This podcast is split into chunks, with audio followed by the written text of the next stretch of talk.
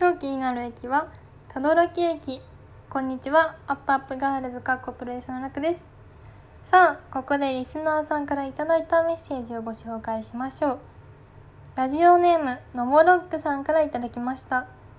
らくさんこんにちは。初めてメッセージを送ります。僕は小田急線沿線に住んでいるので前回のロマンスカーの回はとても楽しく聞かせていただきました。海老名のロマンスカーミュージアムも先日小学生の息子と行ってきました。おおずらっと並んだ歴代のロマンスカーの展示は圧巻で。そして併設のカフェではロマンスカーのラテアートのコーヒーが飲めるのでおすすめです。ナクさんは鉄道の博物館でおすすめや行ってみたいところはありますか？これからもアイドルと鉄道 あ間違えた。アイドルとプロレスの両方とも頑張ってください。応援しています。ありがとうございます。ノボロックさん。ねえ。すごい。前回ロマンスカーの話をして。あ以前ね。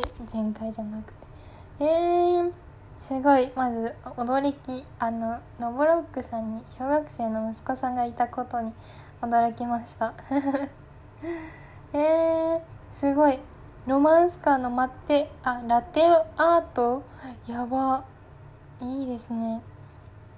私が鉄道博物館でおすすめや行ってみたいところは小さい頃にお父さんにいろんなところに連れてかれていろんなところ行ったはずなんですけどそれが全部どこなのか全く分からなくて。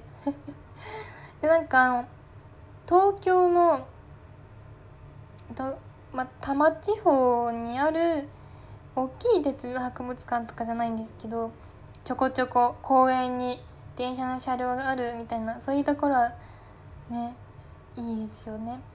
あとは一番有名なのはさいたま市にある大宮の鉄道博物館だと思うんですけれども結構ファンの人から大宮の鉄道博物館行ってきたっていうのよく聞いてすごいちょそろそろ私も、ね、大人になってから行ってないので行かなきゃなと思いつつ 今は鉄道のシミュレーター運転を体験できるものとかもあるみたいで新幹線に限らず山手線とかいろんな電車があるみたいなのですごい楽しそうですよね。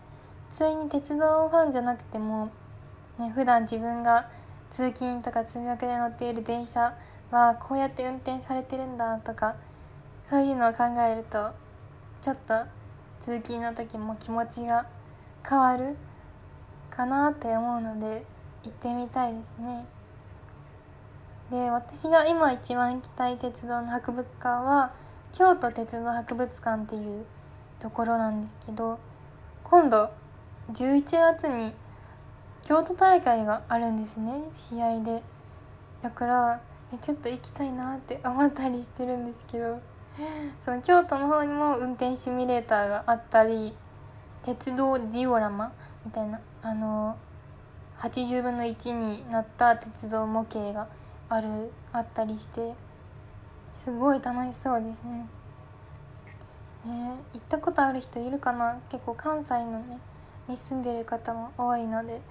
あるかな、ね、皆さんのね鉄道博物館の思い出も聞いてみたいです。この間行ったよっていう人も是非メッセージで送ってくれたら嬉しいです。はいということで番組ではあなたからのメッセージをお待ちしています。